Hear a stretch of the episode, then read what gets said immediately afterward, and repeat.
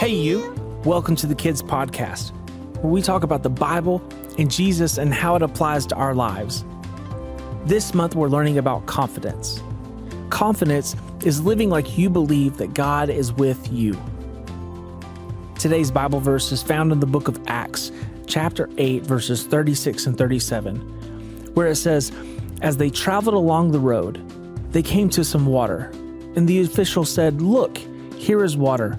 What can stop me from being baptized?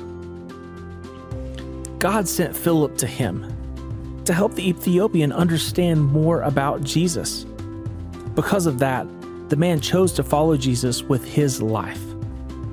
Do you have people like Philip in your life who help you understand what you're reading in the Bible, answers your questions about faith, prays for you, and supports you?